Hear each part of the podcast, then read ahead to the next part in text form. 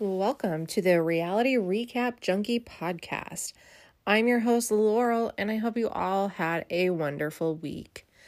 Um, I can't believe we're almost done with January. That is crazy, but here we are in 2021, still in a global pandemic. Um, is yeah, I don't even know where to go with that, but um, what I do want to talk about is all things reality TV.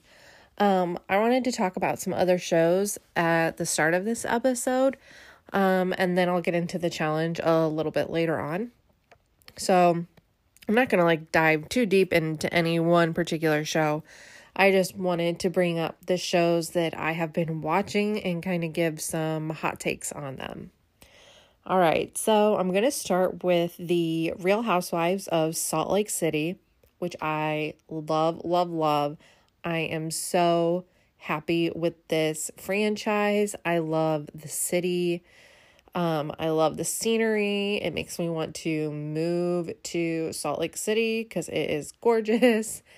Um, but I love most of the housewives, and I think it's been a good season. And it's also been great that this season was filmed prior to COVID. Um, that way, you don't have to worry about like the moral, um, the moral standing of the show and how people are handling um the pandemic and if they're following guidelines. So you just get to enjoy the show in the before times. Um I absolutely love Whitney and Heather. They are my two favorite housewives. I feel like they can do no wrong in my eyes. Um, I think they're both very authentic and are fun to watch, and they have good storylines outside of the drama with the other housewives. Um, I think their backgrounds are pretty interesting with their families um, and their marriages and all that. So I really like them. I know that um, Salt Lake City did get picked up for a second season, so I definitely hope that they both get a second season as well. Um, I'm not a huge fan of Jen Shah. Um, and I like Lisa and Meredith and Mary, but you know, I don't have a love for them like I do Whitney and Heather. So, just a couple things I wanted to talk about. Um, I feel like Jen is very extra all the time. Um, it definitely feels like she's putting on for the show. And I think she just needs to tone it down some. And it's just too much. Um, and I, I just can't take it when it's like too much. And it's like, do you really act like that? Like, are there people out there in the world that actually act like that in their real lives because that just seems insane to me. But what I did like was two episodes ago um, where they ended it with her talking to her husband, Sharrieff. And I feel like that was the real Jen Shah. She was vulnerable.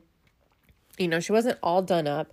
Looked like she didn't have a whole lot of makeup on. She, you know, was crying and, you know, she was just being open and honest with her husband about how she was feeling and why she was drinking and how, you know, she needed him around more. She needed him to be there when her father passed away. And she, you know, she needs more from him. And that's why she has been drinking and acting out, is because she can't she can't do it anymore. She can't deal with all that and she needs him to be home more. Um because he's always away for his coaching. And I feel like he handled the situation really well in my opinion. You know, he acknowledged that her feelings were valid and, you know, said that he would do better and he would be around more and be there for her. And he acknowledged that, you know, she had never fully expressed her issue with him not being there for her father's funeral and the fact that she was the one in the hospital with him for like a week and she was the one having to make all the decisions when he was dying um and I get that maybe she didn't fully express that to him, but also like you have to know like you missed your father-in-law's funeral. Like your wife is more than likely going to feel some type of way about that. So that part it was a little like okay, maybe she didn't fully express that to you, but that was wrong on you in the first place. Like, even if she told you, like, no, I don't need you, you know, you don't have to be there, still, like, as her partner, I mean, she's going through a hard time in her life. You should, you know, regardless of what she says, you should be there for her. But I did like that he acknowledged, you know, the fact that she had been trying to cope with all of that with her drinking. And he talked about how, you know, he had gone through hard times when he couldn't play football whatever sport it was anymore. Um, I think he had an injury and, you know, he had to cope with the fact that he wasn't going to be able to do that any longer. And it sounded like he went through a hard time with drinking and other things. Who knows what those other things are, but. Um, I liked that he acknowledged that I get it. You know, I get where you're coming from. I get what, you know, what you're trying to do. And um he recognized that and realized like he needs to change to be there for her. So hopefully he does actually do that. Um that's kind of the main thing i wanted to talk about. Like all the all of their drama is pretty dumb in my opinion. The stuff they they fight about is so like small.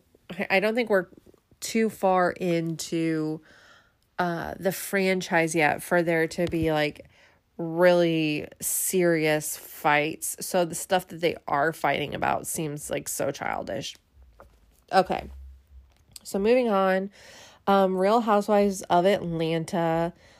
I love Porsha so much. I feel like she's had such a come up from a season 1 Porsha versus a current season Porsha Porsha.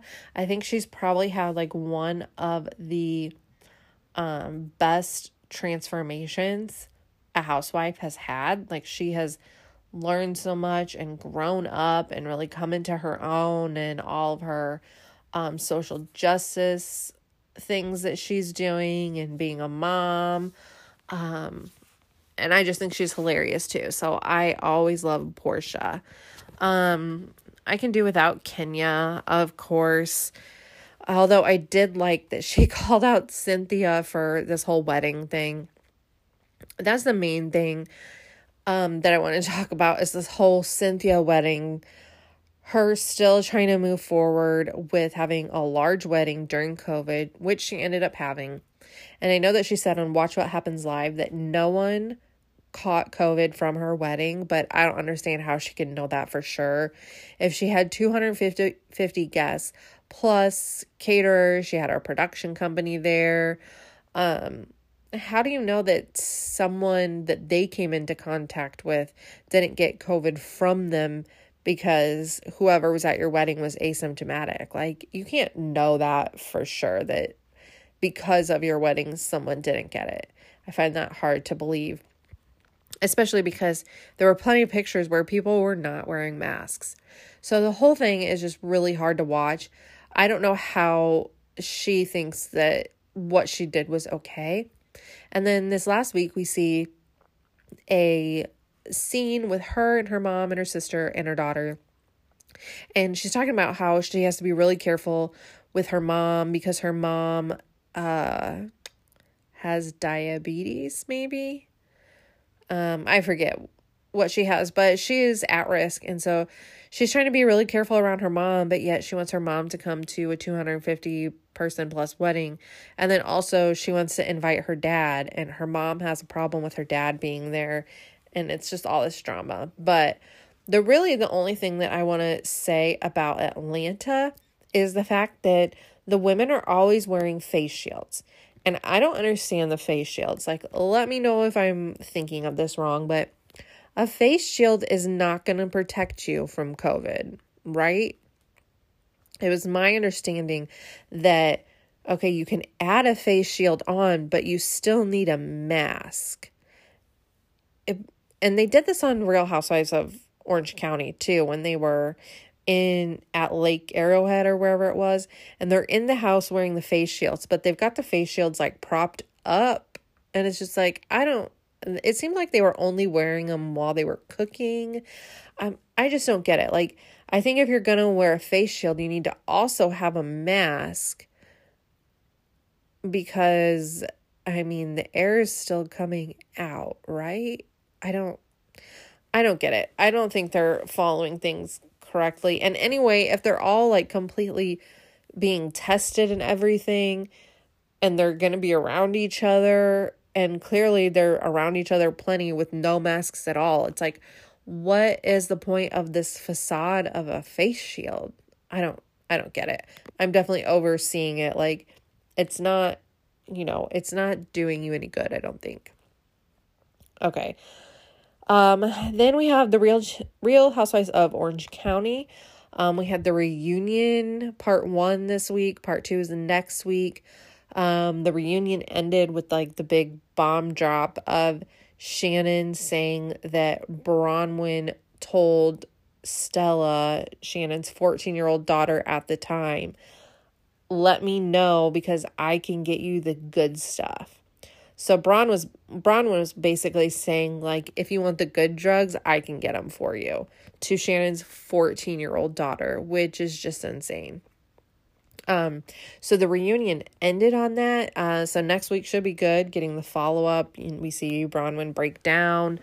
Um so I'm definitely curious to see that all play out. Um but other than that, um Kelly Dodd is the worst. I so Andy pressed her on all of her social media commentary about COVID and Black Lives Matter and just how very problematic she is. And I wish that Andy would have pushed her more.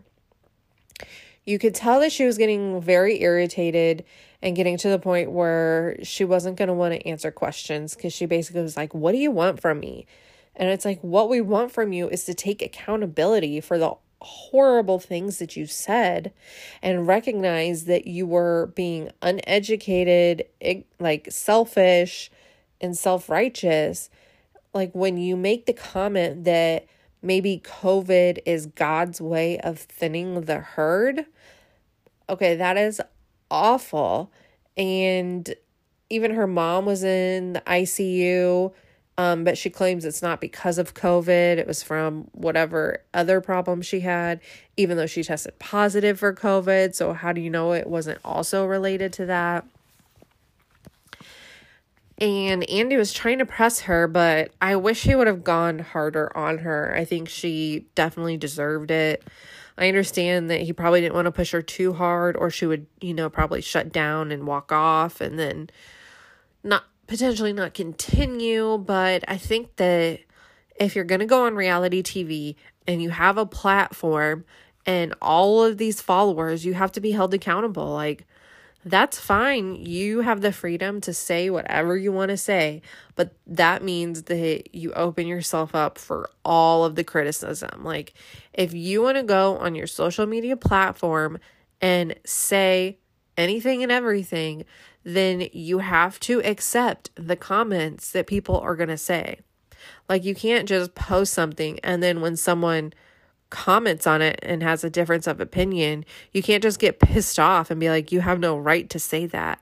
Like, if you don't want people to comment on your thoughts and behaviors, then do not put them out there for them to see.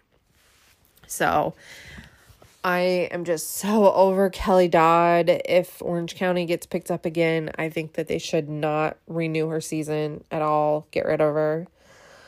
Um, and then her also, I know that Braunwyn is super annoying this season, but Kelly saying that she thinks that she's being a fake alcoholic is incredibly disrespectful.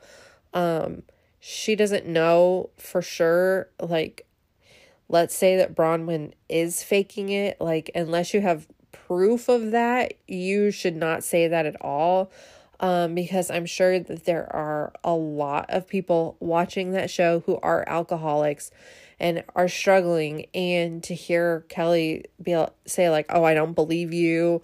Um is just awful or like all the times that Kelly was like, "Here, you want a shot?" and like trying to egg Braunwyn on. It's just horrible. Like even if that's what you think, just keep your mouth shut. Like what what are you gaining by saying all that? Like you think that Braunwyn is just using it for a storyline. Okay.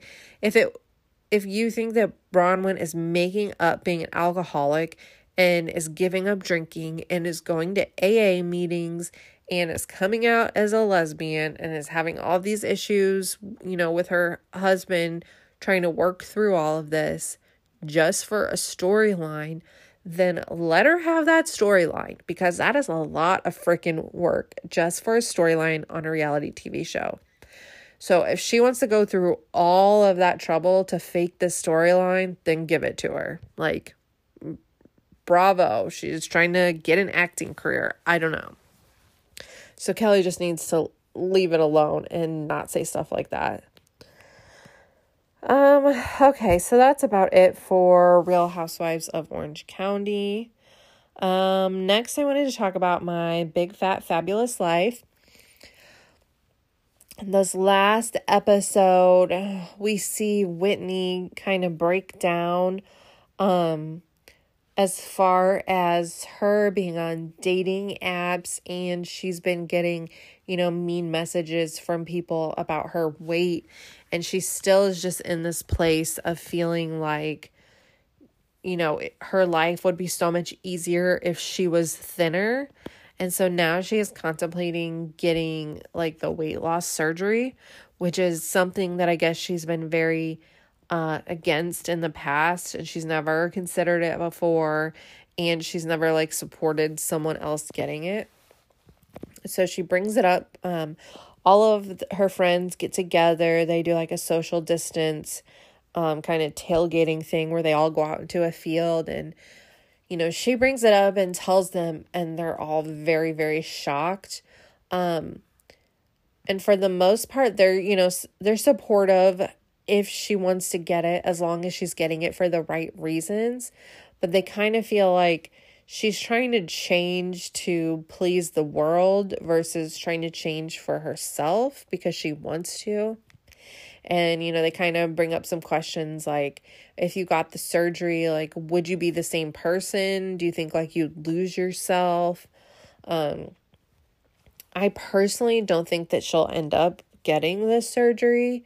Um, I think Uh, I think she would lose a lot of her persona and what she's kind of built her life on, you know, built her life on no body shame and like big girls dance club and all of that. And I feel like if she did get it, she would lose that. And like I I totally understand how she feels you know, that she's not worthy of love and that no one is going to love her because she is bigger. But I do believe that she will find someone. She has had, you know, plenty of romantic partners in the past. Um, she clearly, you know, has a great personality and is very outgoing, and her friends absolutely love her. So I think she just needs to find the right person. Um, and I hope I definitely hope she does and I hope that she doesn't think that, you know, she has to be thin for that to happen. Like as long as she's healthy, that's all that should matter. Okay. So then I want to talk about this show that I watch on TLC called Unexpected. It's basically like the teen mom or like the 16 and pregnant but on TLC and I think I want to say this might be the third season now. I started watching it from the first season. I don't know why I watched these shows, but after this the episode this last week, um I was watching it and my husband walks into the bedroom and I like very quickly blurted out. I was like, I love that you and I are still together and then we have Carter and we get to see our son every single day and like we don't have to worry about all that. And he just looked at me and he was like, yeah, duh. but it's like when you watch shows like this where these girls are, you know, having kids at 16, 17, and they come from these long lines of, you know, some of them it's like their grandma was a teen parent and their mom was a teen parent. Now they're a teen parent, their sister and cousins. It's like this generational trauma of them all having kids at such a young age. And of course, like the likelihood of them ending up with the father of that child is very unlikely. And most of them, like, you know, don't stay with them. And it's just like, oh. And, but the only thing I, the only couple things I really wanted to talk about, um, so there's one couple, it's like Rihanna and her boyfriend. And this girl, I don't know if it's just like pregnancy, but she thinks that like she doesn't have to change her life at all. She hates her the father of her child because he cheated on or he slept with someone while they were on a break, but they were considering getting back together. So she is still mad at him for that. So she's basically like not willing to give in on anything. She, you know, doesn't want to compromise on custody. She doesn't want him to like be in the room when she gives birth. And she just has zero compromise in her. And I just can't stand to watch her because it's like, I understand that you're 16, but you are pregnant at this point. So you need to kind of get it together a little bit.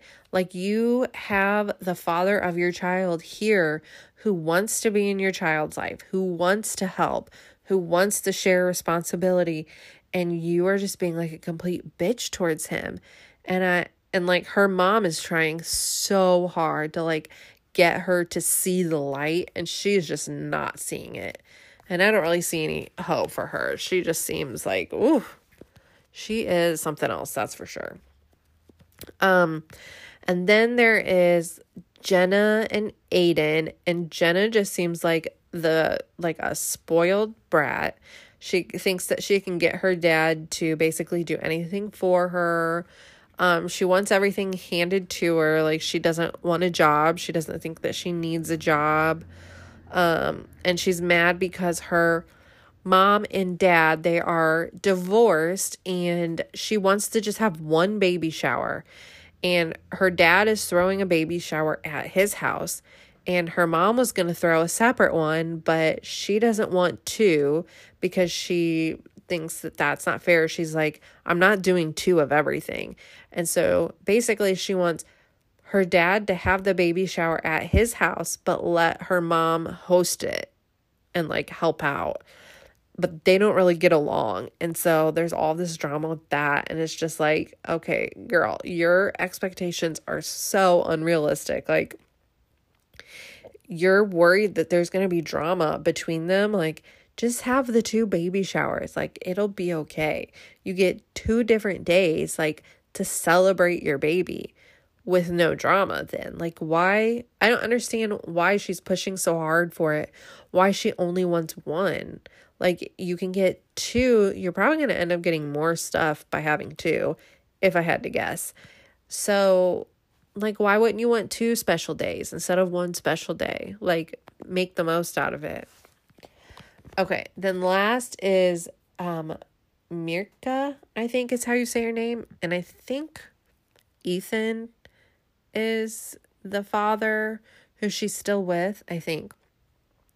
But basically she lives with her um baby daddy and his parents. They kind of took her in because as soon as her mom found out she was pregnant and she was keeping the baby, she basically kicked her out. And she's like, I'm not responsible for you anymore. I'm not responsible for this baby.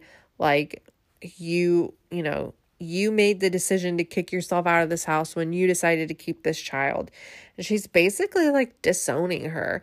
And she doesn't want to celebrate the baby at all. Um, they get into a huge fight because Mirka posts like on Facebook about how, you know, this wasn't planned, but, you know, this is a blessing and, you know, I'm going to love my child and all this stuff.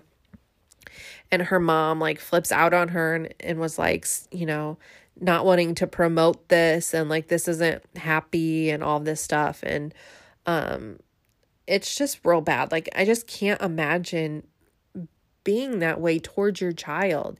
And like Mirka talks about how she, you know, kind of had to like raise her little brother because her mom worked all the time, which is respectable. Her mom's having to work multiple jobs, um, you know, to put food on the table and give them a stable life and all that. But because of that, you know, Mirka's had to like kind of fend for herself and take care of her brother. And she says she basically just feels like her mom's servant like she's just there to do chores.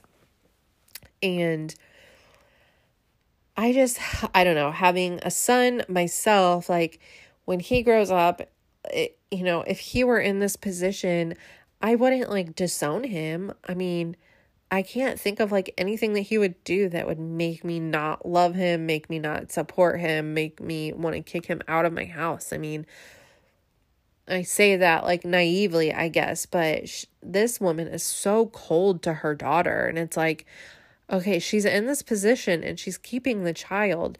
Like, there's no going back now. And like, yes, it's not planned. And yes, it's not something that you should like be promoting for someone to do. But you need to accept that this is the reality and move forward because that child is coming into the world and you don't want like your grandchild to think that you hate her because, you know, her mom had her too soon. Like, uh, I, I feel so bad for her. I'm very happy that she has Ethan's parents to um, help her, you know, help um, take care of her, take her in, and show her love and support. Because um, who knows where she would be if that if she didn't have that. So I'm glad that she has that support system. It just really sucks that her own mother can't, you know, be there for her. Um, okay, so I was gonna maybe talk about the Teen Mom 2 reunions, but they're pretty boring for the most part. So, um, the last thing I wanted to talk about before we get into the challenge was The Bachelor. Okay, so The Bachelor is just a couple of episodes in. Um, but this last episode was all about Sarah. So the week before, Sarah had a one on one, and I really liked her. I think I think that she looks like Alexis Rose from Schitt's Creek. Um, so she's really pretty, and I liked her story. They had a great one on one date. So I was like, she seemed so genuine, and I really liked her. And then this week, she just turns like, what in the world? Like, she is so upset that you know she, um she can't spend time with him and she's just being so dramatic about it all. And then she shows up on the group date and takes time away from people. And it's like oh my gosh like I'm glad that she decided to go home which she did um, so that she could be with her dad who is suffering from ALS. I get all of that, but the way that she went about it was just like, whoa. Um, people who show up on dates that are not theirs. If I was the lead of that show, I don't know, it'd be real hard to be okay with that. Like knowing how the show is set up, knowing you know, how little time you get with people. If someone else is going to like come in and monopolize that and steal that, like that's so disrespectful to everyone. And I get the whole point of, well, you know, you got to take the time that you can get and, you know, um, you know, Tayshia was really into that last season of people kind of breaking the rules and like stealing time. Um, but I just think it's really disrespectful because they're all there to try and get time slash get social media followers but you have to respect that and like you I find it really hard that someone's going on this show not realizing what this show is.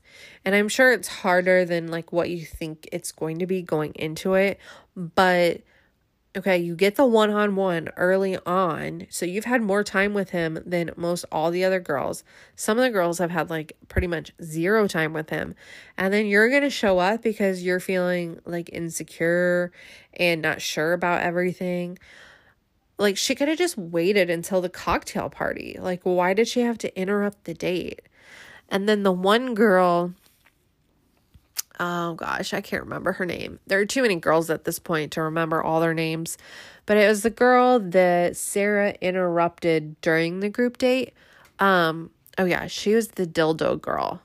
Um, she brought that off for her first impression, but I don't remember what her name is. Oh, it's like a two syllable. Ugh, I'm gonna think of it after this is over. Anyway, she she wasn't like my favorite, but the fact that she was the one who really got her time interrupted and had to deal all with that. And then she was the one that went and checked on Sarah and talked to her and they connected because that other girl's dad passed away. So she totally understands Sarah desire Sarah's desire to go home and spend time with her dad. And just the way she handled that, like now I like her and I'm like, okay, cool. Um other than that, Victoria can go home. I think we should probably stop having people named Victoria on this show because they turn out to be awful people. So, yeah, she can go real soon. I'm sure they'll keep her around for a little while. She might be one of those that ends up on a two on one date, but the sooner we can get rid of her, the better. Okay. Oh, I think that's enough non challenge talk. So let's go ahead and dive into the challenge. All right. So the episode starts out with the song What You Need by INXS, and I love that song and I thought it was great. I'm loving that they're starting out each episode with a good song.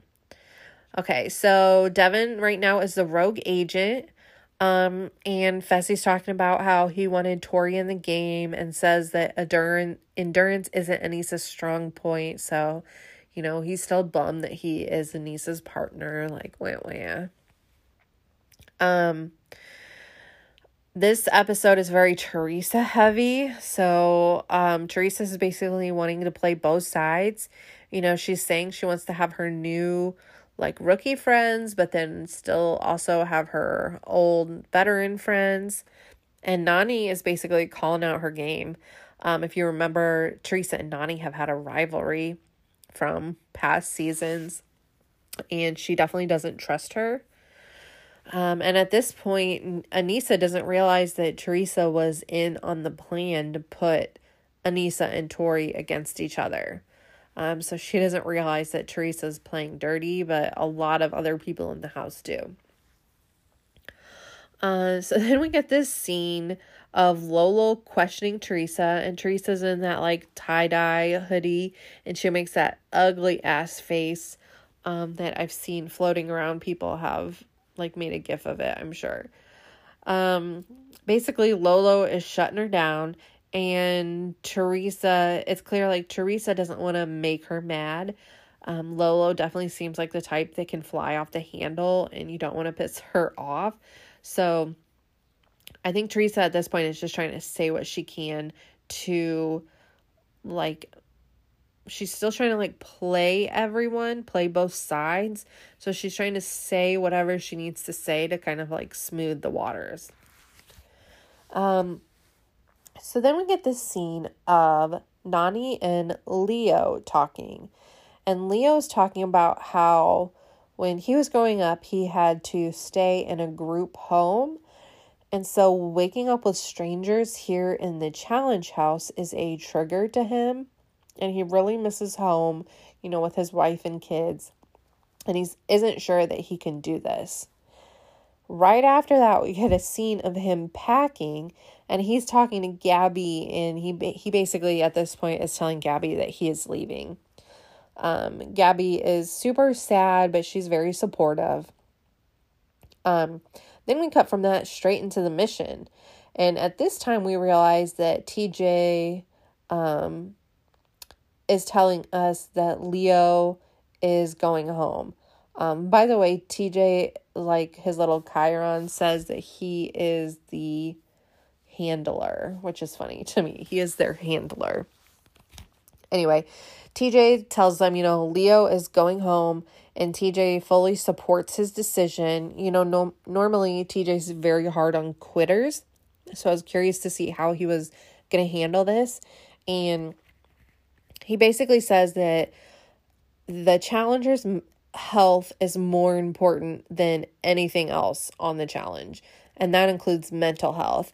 And basically, everyone respects it. And I think they put up like information, you know, like if you or anyone you know is struggling with mental health, here are your resources.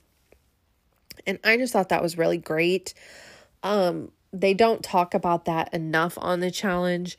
Um, how the men- your mental health out there and playing that type of game can really wear on you. And a lot of these people keep coming back over and over again with no break. And i think that they really need therapy. They need time to decompress and like acclimate back into the real world. And so i really liked that you know leo was so open and honest about it. You know he explained why he was leaving that this wasn't a good environment for him and that a million dollars was not worth more than his mental health. And I just think that that shows so much like character, courage, strength. Um, so I'm so happy that he was open with that and that he made that decision for him and that he could set that example for not only other challengers, um, but also just regular people in the world that like it's not a fault to admit that you need help or that you're not in a safe place um, and to, you know, make those decisions for yourself. All right. Um, so since Leo is going home, um, Devin doesn't have a partner, and now Gabby doesn't have a partner, so they are together. okay. So then we um start the mission. This one is called Smuggle Run, and the objective is that you and your partner have to pick up a very heavy and awkward capsule and carry it shoulder to shoulder to run a five mile race with checkpoints. And then we find out that this um, challenge is sponsored by P3 Energy Packs, and they get a P3, uh, they get a special boost for um, a P3 pack back at headquarters, but they also each get to win $3,000 a piece. So when they were talking about this, it made me think about back in the old days when like every daily challenge was sponsored by someone. And my husband and I just got done rewatching the Inferno 2 on Netflix and they their sponsors were so funny because they mentioned the sponsor a billion times in the episode. And there was one i was trying to think of. There's like one particular episode that we watched that every like confessional they were talking about it and like all the scenes. And i was just joking that i'm like the producers were like okay we need to get in one more mention of the sponsor. So can you go ahead and add the name in? So then i was trying to figure out what brand it was. And I was like, I think it starts with an S. And of course, my husband's like Samsung, Sony, and it's like naming all these off. And I'm like, no, it's not like a super common one. And it was driving me nuts. I even paused the show and I'm Googling and I'm trying to figure it out. And I just can't. And I'm like, oh my gosh, this is going to drive me crazy. So I finally had to give up, finish watching the show. And then after we got done, I went back to researching to try and figure out what it was. And then I remembered that it was Sharper Image.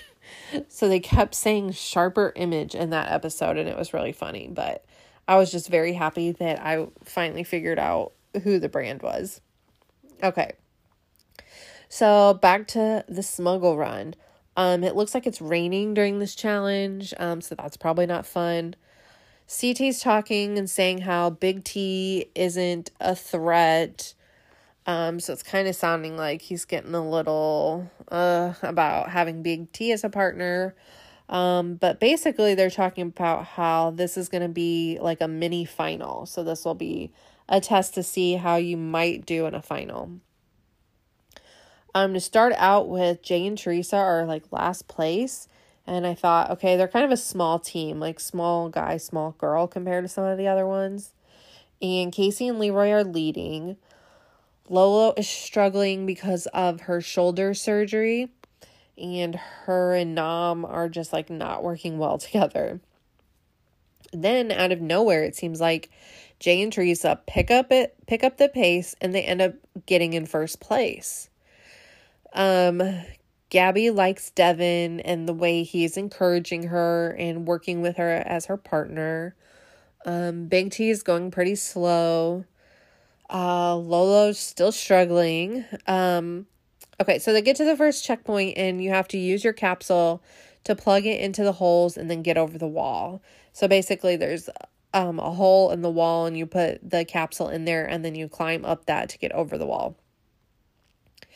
Aneesa is talking about how she feels a lot of pressure to do well, um, but they keep falling behind. Um, the next checkpoint is a sum where you, you have like a puzzle and each row has to equal um, the number 38 and the puzzle pieces are in the time capsule so you have to get the puzzle pieces out and then put it together um ashley and corey win that checkpoint first ashley is so good at puzzles and she's very smart i don't know how she has to like act the way that she does um like she's trying to hide how good she at or how smart she is um so they take off and then it ends up that they end up going the wrong way like they're in first place, they've got a good lead, and they go the wrong way. So they have to backtrack back to the route that they're supposed to be on.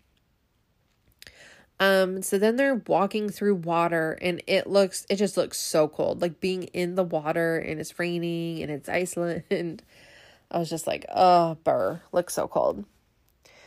Um, then I find out that Nam is a mechanical mechanical engineer, and I'm just like, did we know that? But Lolo mentions it that she thought that he should be good at that puzzle where everything has to equal 38 because he's a mechanical engineer. And I was like, what? Okay, so a bunch of teams time out. Like most all of them time out.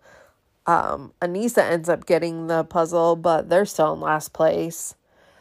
Um, then it's basically like Nam and Lolo are just not on the same page. Nam is super quiet. He doesn't say much. And Lolo wants encouragement. So she's basically wanting Nam to be like, good job, you're doing great, let's keep going. And Nam is just like quiet, like steadfast, move ahead. Um, I just have a comment here about Amber M's confessional look that her pigtails are a hard pass for me. I do not like them. But I am loving all the scenery of this challenge. Um, Aneesa uh, is talking about how Fessy's like, come on, Aneesa, let's run, let's run. And she's just like, nope. And that would be me. I'd be like, nope, I'm good. Like, we're not going to win at this point. Just forget about it. Um, okay, so Jay and Teresa and Corey and Ashley are in the lead. They can see the finish line, so they're sprinting, and it ends up that Jay and Teresa win. And so then I just wrote down the order that everyone came in. So it was Jay and Teresa, Ashley and Corey, Kam and Kyle, Josh and Nany, Kaycee and Leroy, Amber B and Darrell, Lolo and Nam, Gabby and Devin, Michi and Amber M, Big T and CT, which by the way, CT is supportive to her, but in his confessional, he says he's worried about her being her partner. Um, and then Fessy and Aneesa finish last. Okay, so then we find out that for the P3 portable protein packs, they're actually going to get $6,000 a piece. So, okay, they doubled their prize winning. Um, so they go back to the house, and Ashley thinks that something fishy is going on with Teresa. Um, I took note that Teresa has a notebook of names um, where she's like writing everyone's name down um, to try and probably figure out numbers wise who's going to vote for who. Um, so then Lolo and Nam are arguing because she thinks that she's the only one talking. Um, but in this conversation, she's complaining that Nam never talks. And then every time Nam tries to say something, she cuts him off. And I'm just like, okay, you guys have a huge communication problem. She's blaming it all on him and that she knows how to adapt because, you know, she's an Olympian and she's been on several teams and saying about how he's an individual athlete at his core, basically meaning like he can't play with others. And she's basically just not taking any accountability on herself. And his feelings are hurt. Um, she's upset that he wouldn't jog it in at the end. Um, and she, yeah, she basically just thinks that him being an individual athlete is a weakness. And she's crying and being super dramatic, and I'm just over her. I love Nam, and I think that he deserves a better partner than Lolo. Okay, so now we're back in the COVID bubble where they're all partying. Nany thinks that Teresa wants Nany to be the house vote so that she can go in against her um, because she has beat Nany before. So she thinks that she wants to try and get an easy win. Um, Fessy and Gabby are flirting again, and Fessy says that it's complex. And I'm just like, how? How is anything with Fessy complex? And how is this situation complex? Is it because he has a girlfriend back at home? Like, what? I'm confused. She calls him arrogant, so I love her. Um, I think she is not falling for it, and that's great. Um, so Teresa wants a strong competitor out and is considering Ashley, and she goes around and tries to get people on board with Ashley. And Ashley says that she's a paranoid Pam. Okay, so then we have the deliberation. And Leroy straight up says, I'm not going to vote for Ashley. And so then she has to give a speech so she doesn't get voted in. Because she basically at that point gets confirmation that that is what Teresa wants. Um, she does make a pretty good case for the guys um, for a final and wanting her as a partner. But the voting is kind of really all over the place. And so it's kind of, it's hard to tell like who's going to go in. Um, but then Jay and Teresa go in and they find out that Ashley and corey got voted in and they are so excited. Like, Teresa is so excited. It's like she's never had any power before in her entire life and she can't believe that her plan worked out and she's just like a giddy little school school girl. Um, and so she wants to go for Nany and Josh. Um, and she is just on a power trip. She is loving it. So then after that, Teresa basically goes in and tells Kam that Kam should go in if it's a headbanger and says that she isn't trying to play her, but Kam is skeptical. So basically, she's saying to Kam, hey, if it's going to be a physical head on head challenge, you should go in because you'll definitely beat her. You can get your skull. Um, but if it's not like, if it's not a headbanger, I promise I will not put you in. I am not trying to play you. Like, that is not what I'm trying to do. Um, Jay feels bad for not telling Corey um, that Ashley and Corey are the house vote. Um, and then they we get like a workout scene and they're playing a slowed down version of Our Lips Are Sealed. And I just really liked that. So I had to make a note of that. Um, so they show up to the crater and you can easily tell from the way it's set up that it's not a headbanger. So there are two individual stations down there. So you know that it's just going to be you guys are competing against each other, but you're not going to have to get physical. So this is exactly the opposite of what um, Teresa said that Kam should go in for. Okay, so then TJ announces that Ashley and Corey are the compromised agents, and everyone is shocked, but why? Like, why is everyone shocked? Because there was all the talk that Ashley would be the house vote because that's what Teresa wanted. So I don't really understand that. But um they feel betrayed and lied to. And then um Teresa votes and she sends in Kam and Kyle. so she is shady AF. So she literally said, Kam, I'm only going to put you in if it's a headbanger and it's exactly not a headbanger, and she puts in Kam. So Kam says that all right, like Kill Kam is activated. Um, and then Jay votes and he votes with Teresa.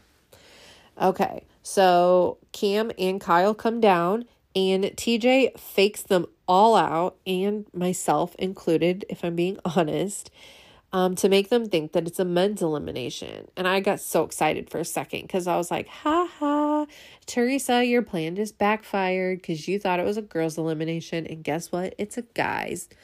But TJ had me fooled too, and it was actually a girls' elimination. So Kam and Ashley are going in. So this elimination is called Dead Ringer, and you have to use your momentum to swing from podium to podium and place a ring on a hook. So if you drop one, you have to wait until you go through all of them and then pick it back up, and you have to get six uh, rings on the hooks to win. So I'm rooting for Kam because I've always loved her and I'm not an Ashley fan, so I really want her to win. Okay, so at the beginning, they both are really struggling to get a rhythm, and then finally, Kam gets it and she gets two rings back to back. And Kyle makes a comment that she's like Peter Pan up there. Um, Ashley clearly is not focused. She's just like flailing around. Um, she finally gets one, but once she gets one, Kam is already up to four. So it's four to one, and Kam only has to get to six. Um, so at this point, Ashley has dropped two rings, but now she feels like she knows the flow and she knows what to do and she's getting her rhythm. Um, so then we get to the point where Kam has five and Ashley has three. Um, Leroy is like so happy and proud for the way that Kam's competing.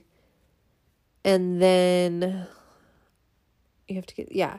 Okay, so then Kam places her last ring and she wins.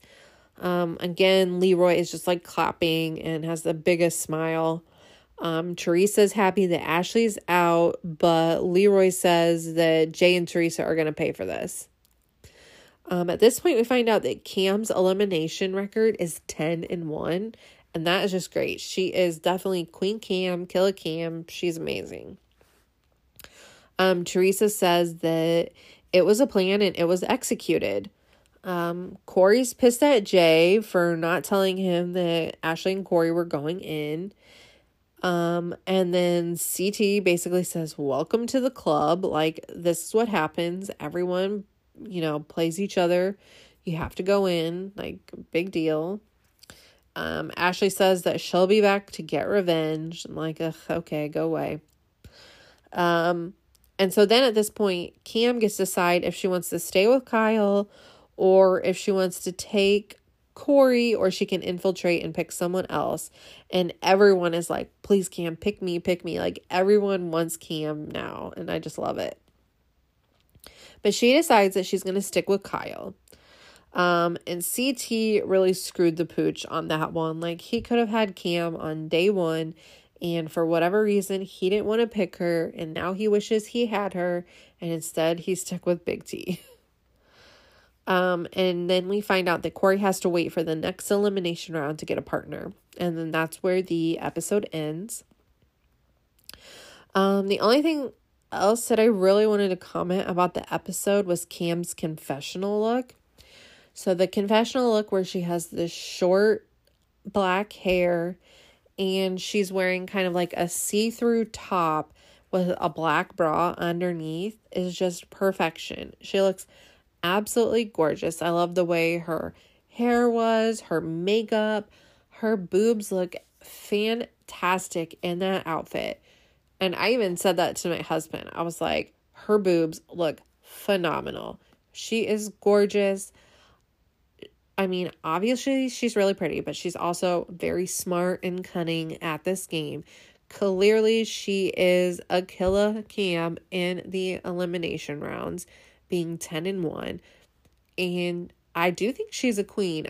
I mean, I want Aneesa to win, but I also want Kam to win. Like, I would love for Aneesa to win, but I could really get on board with like a Kam and Leroy win and then, you know, this be their last challenge and then they go off and like do life together with their winnings and make um uh you know, make a living for themselves outside of this reality TV thing. So, um, that's pretty much it. Um, again, thank you so much for listening. If you made it this far, make sure you're following the podcast at our RJ podcast on both Instagram and Twitter.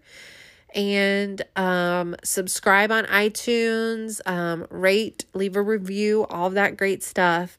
And thank you uh, so much. And I hope everyone has a great week. Bye.